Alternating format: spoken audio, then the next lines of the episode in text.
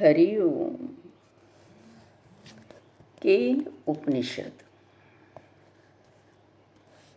पहली शांति पाठ। ओम सहनावतु सहनो भुनक्तु, सह वीर्यं करवावहै, तेजस्विनावधीतमस्तु। मा विद्विषावहे। ओम शांति शांति शांति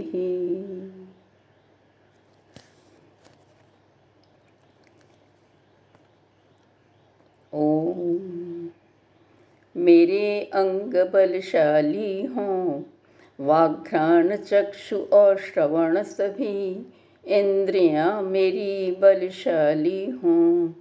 उपनिषद कहें, है ब्रह्म सभी। मैं कभी न ब्रह्म निषेध करूँ। वह भी न मुझे निषेध करे। हो नहीं कहीं कोई निषेध। मुझसे ना हो कोई निषेध। उपनिषद धर्म मुझ आत्मनिरत में बसें। बसे वे मुझमें। ओम शांति ही शांति ही शांति। ही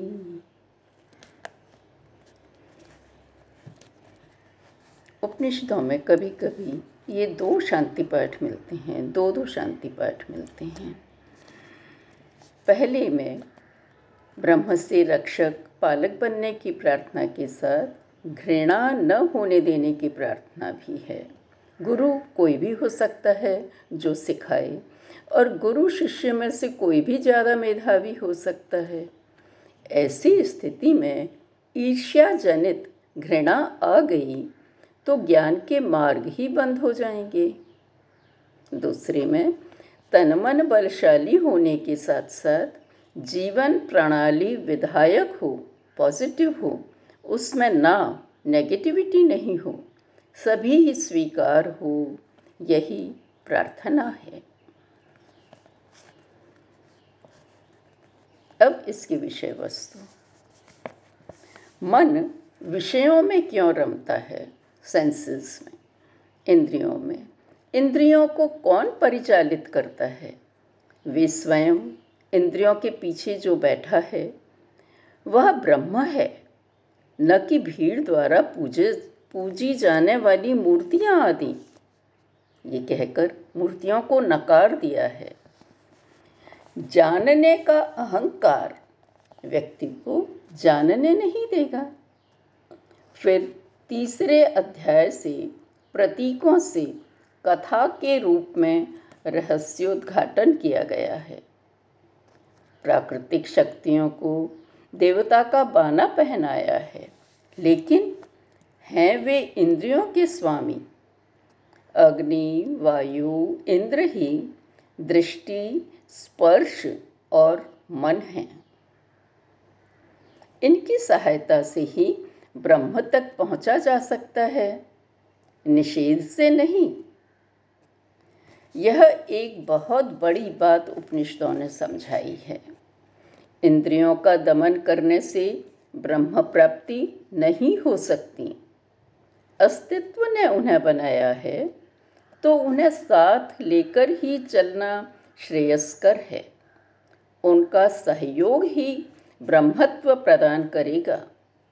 यदि बिना पूर्वाग्रहों के पहले से कुछ सोचा हुआ शांत बैठा जा सके तो गुरु शिष्य के बिना जाने उसके अंतस में ज्ञान धारा भी प्रवाहित कर सकता है।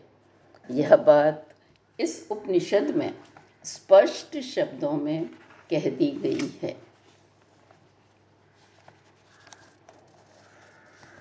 अब शुरू करें।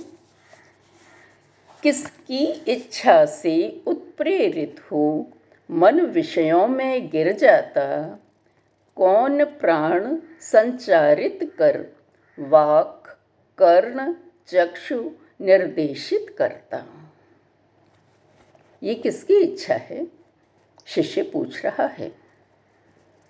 गुरु जवाब देते हैं, निर्देशक है प्राण प्राण का, मन मन का, वाक कर्ण उन्हीं का, वे स्वयं ही। निर्देश करते हैं, चक्षु चक्षु का, इंद्रिय छोड़ें उठें धीर, करें प्राप्त अमरता। वहाँ न गति है नेत्रों की, ना वाणी की, ना मन की ही। तभी न जाने उसको हम, ना जाने शिक्षण की विधि ही। है भिन्न ज्ञात अज्ञातों से, हमको गुरुओं ने कहा यही। जिसको वाणी बतला न सके, पर जो वाणी को प्रकट करें, है वही ब्रह्म तू जान, नहीं वह जिसे लोग पूजा करते। वाणी बता नहीं सकती है, पर जिसके कारण वाणी है, हम बोलते हैं, वही ब्रह्म है। जिसको मन ना समझ सके, पर जो मन को समझे बूझे, है वही ब्रह्म तू जान, नहीं वह जिसे लोग पूजा करते। जिसे न चक्षु देख पाए, जिससे चक्षु देखा करते, है वही ब्रह्म तू जान, नहीं वह जिसे लोग पूजा करते। जिसे कर्ण ना सुन पाते, पर जिससे कर्ण सुना करते, है वही ब्रह्म तू जान, नहीं वह जिसे लोग पूजा करते। जिसे प्राण ना प्रकट कर सकें, जिससे प्राण हुआ करते, है वही ब्रह्म तू जान, नहीं वह जिसे लोग पूजा करते। यदि मानो, मैं ब्रह्म भली भांति जानूं तो कम जाना। देवादि का ब्रह्म न पूरा, आगे ढूंढे नित जाना। अगर तुम ये सोच लो कि हाँ अब मैं जान गया तो तुम वहीं रुक जाओगे, तुम आगे नहीं बढ़ पाओगे। इसलिए ये सोचना ही मत कि मैंने पूरा जान लिया, उसको कभी पूरा नहीं जान पाते। ढूंढे ही जाना। नहीं मानता जानू उसको, फिर भी तो उसको जानूं। उसे जानकर भी ना जाने, वह जाने, यह ही मानो। गुरु बोलता है, मैं तो यही जानता हूँ। जो जानता है, फिर भी यही समझता है कि मैं नहीं जानता। तो ही आगे बढ़ने का रास्ता खुलता है।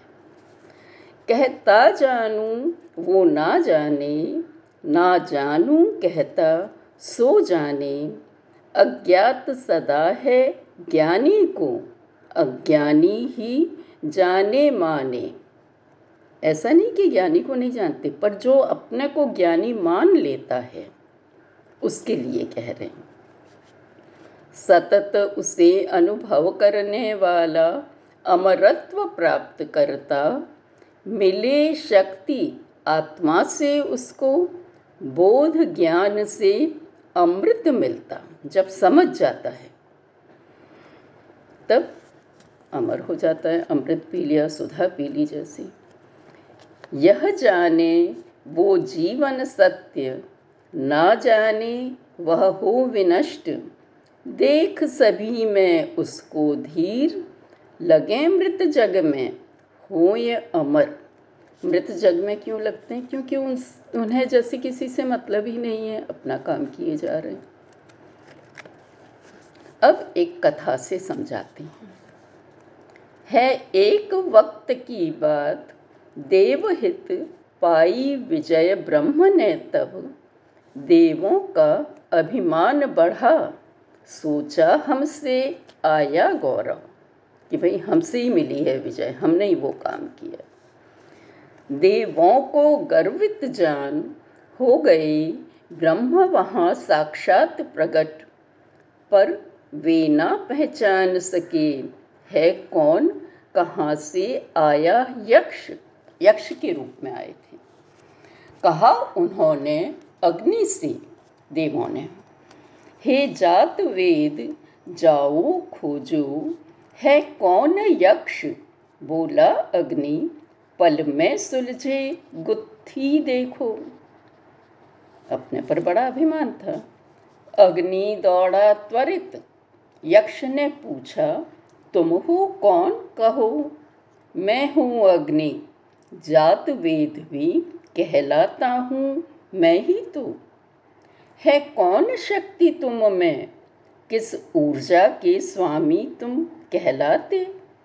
जो कुछ है इस पृथ्वी पर पल में सब मुझसे जल जाते। तृण रखा यक्ष ने सम्मुख एक तिनका रख दिया। अग्नि जला न पाया, हार गया।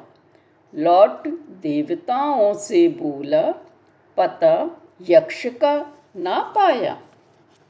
तब देव सभी वायु से बोले, ओ वायु अब जाओ तुम, लाओ पता यक्ष का। बोला वायु, लाता हूँ तत्क्षण। वायु दौड़ा त्वरित। यक्ष ने पूछा, तुम हो कौन कहो? मैं हूँ वायु, मात ऋष्व भी कहलाता हूँ मैं ही तो। कौन शक्ति है बोलो तुम में? किस ऊर्जा के स्वामी हो? जो कुछ है इस पृथ्वी पर, सब उड़ा सकूँ निश्चित मानो। पूरी शक्ति से भी वायु तृण को नहीं उड़ा पाया, एक तिनका तक नहीं उड़ा पाया। लौट देवताओं से बोला, पता यक्ष का ना पाया। देव इंद्र से बोले, हे माघवन, शीघ्र अब तुम जाओ। जो इच्छा, कह गया इंद्र। पर यक्ष हुआ, ओझल देखो। अब बुद्ध ही नहीं रहा था। पर वहीं उसी ने उमा, शैलजा, सुंदर स्त्री को देखा। देव इंद्र ने, तब उससे, वह यक्ष कौन था, यह पूछा। उसने ये नहीं सोचा कि इसको क्यों पूछूँ। था ब्रह्म यक्ष वह कहा उमा ने, उससे ही जय तुम्हें मिली। अनुभूति ब्रह्म की हुई, उसे स्त्री ने इंगित किया तभी। तो उमा ने, स्त्री ने उसे बताया कि वो तो ब्रह्म थे। उनसे ही तुम्हें विजय मिली थी और तुमने सोच लिया तुम्हें, तुम्हारे कारण मिली है। और जब उसने, स्त्री ने ऐसा बताया, तब इंद्र को ब्रह्म की अनुभूति हो गई कि हाँ मैंने ये किया है। वो, मैंने अभिमान किया था और था वो यक्ष हम मेरे को बताने ही आया होगा। अग्नि, वायु और इंद्र कहे हैं, सभी देवताओं से श्रेष्ठ अनुभूति ब्रह्म की हुई, उन्हें दृष्टि, स्पर्श और मन के लेख कैसे हुई थी उन्हें अनुभूति? आँखों से छूकर और मन के कारण। तो इसलिए उनको हेय मत मानो, नीचा नहीं मानो। रहा श्रेष्ठतम इंद्र सभी से वही निकटतम पहुँच सका। पर पाई ब्रह्मानुभूति, जब नारी से न दुराव रहा। नारी को नहीं तो पुरुष अपने से जरा नीचा मानता है। पर उसने ऐसा नहीं माना। ज्ञान के लिए वो तैयार रहा कोई भी हो। विद्युल्लता चमक सा प्रगटे, पलक झपकते नहीं वही। है जग विवरण यही ब्रह्म का, अधिदैव का रूप यही। वो दिखता है अभी और अभी नहीं दिखता है। यही तो ब्रह्म का रूप है, जैसा इसमें बताया। निकट ब्रह्म को माने मन तब है आध्यात्मिक रूप वही। तुष्ट इंद्रियों से संकल्प करें, दृढ़ पाए ब्रह्म तभी। पहले इंद्रियों को तुष्ट कर लो, तभी तुम ब्रह्म को प्राप्त कर सकते हो, क्योंकि तब वो तुम्हें सहयोग देंगी। वह नाम से जाना जाता, ध्यान करो तुम उसका ही, जो जाने है ब्रह्म सभी। उसकी वांछा करते सब ही। अब कहानी खत्म हुई। तो शिष्य पूछने लगा, कहने लगा, उपनिषद ज्ञान दे मुझको अब श्रीमान। शिष्य ने मुँह खोला, कथा रूप में कह, तुम्हारे अवचेतन में उसको डाला। मैंने कहानी के रूप में कह दिया है। अब तुम्हारे अनकॉन्शियस में वो बैठ जाएगा। तुम जब चाहोगे, उसको याद कर सकते हो। तप का पूर्ण प्रयास, दमन का साक्षी भाव, निष्काम कर्म है आधार उपनिषद के ये ग्रह है सत्य, ज्ञान सब अंग। क्या आधार है? कि पूरा हमारा प्रयास होना चाहिए, पूरा प्रयत्न होना चाहिए। इसी को तो तब कहा है पूरे प्रयत्न करने को, पूरे तन मन से। और दमन का साक्षी भाव, जिसको हम दबाना चाह रहे हैं कि भाई नहीं, मन को दबा दें, इंद्रियों को दबा दें, उसके मन में कोई इच्छा पैदा हुई है। नहीं दबाओ मत, साक्षी भाव रखो। और बिना कोई फल की इच्छा किए कर्म किए जाओ। पूरी कर्म में ताकत लगा दो, पहले से इच्छाएँ नहीं रखो। ये उपनिषद के आधार हैं, सत्य पे रहो और ज्ञान प्राप्ति की चेष्टा करते रहो। ऐसा जो ज्ञान प्राप्त करता, उसका सब पाप नष्ट होता। अनंत स्वर्ग लोक जाकर वह वहाँ प्रतिष्ठित ही रहता। वह वहाँ प्रतिष्ठित ही रहता। ओम शांति शांति शांति।